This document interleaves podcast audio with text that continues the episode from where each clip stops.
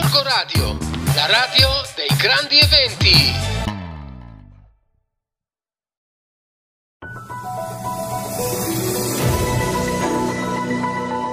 Amici del settimanale Radar di Gorgo Radio, sono Stefania Culurgioni, siamo qui per una nuova puntata, ci avviciniamo al Natale e questo numero di Radar lo apriamo proprio su questo tema perché vi raccontiamo le storie, ce ne saranno tante in giro, noi ne abbiamo scelte due, di famiglie che non si vedranno per la prima volta nella loro tradizione familiare a Natale, un po' per rispettare le norme di sicurezza anti-Covid e un po' anche per non correre rischi e non mettere a rischio i loro parenti più anziani.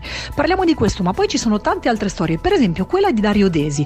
Noi abbiamo scoperto infatti che il conduttore di RTL 1025 News, Dario Desi appunto, abita a Gessate.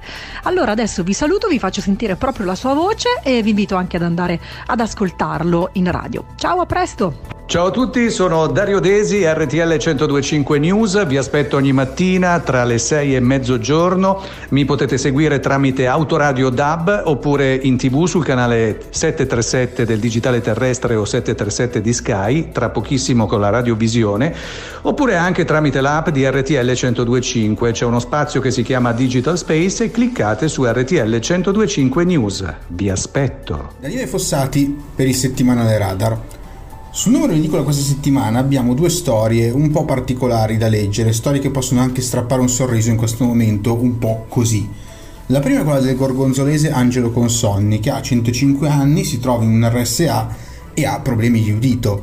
Quando sono riprese le visite dei parenti dopo la prima ondata eh, di coronavirus, i parenti si sono accorti che dovendo stare a distanza dall'altra parte del tavolo per via delle norme ovviamente anticontagio, Angelo faceva fatica a sentirli e dovevano tentare di comunicare con dei cartelli, però era tutto molto difficile e frustrante. Quindi il genero Luciano Fumagalli, un insaghese, ha messo a punto uh, un kit uh, audio che lui ha soprannominato, ha chiamato Angelo, appunto uh, per via del nome di Angelo Consonni.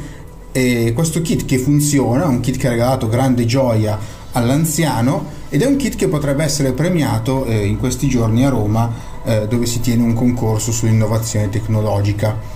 Un'altra storia è quella di Franco De Ponti, parrucchiere, eh, storico barbiere di Viaggiana Gorgonzola che è pronto ad abbandonare l'attività. Lui pensate lavora dal 1959 ed è dagli anni 60 nel nostro paese.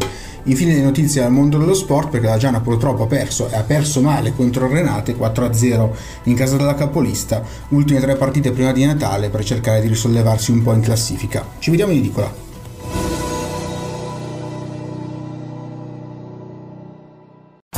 Corco Radio, la radio dei grandi eventi.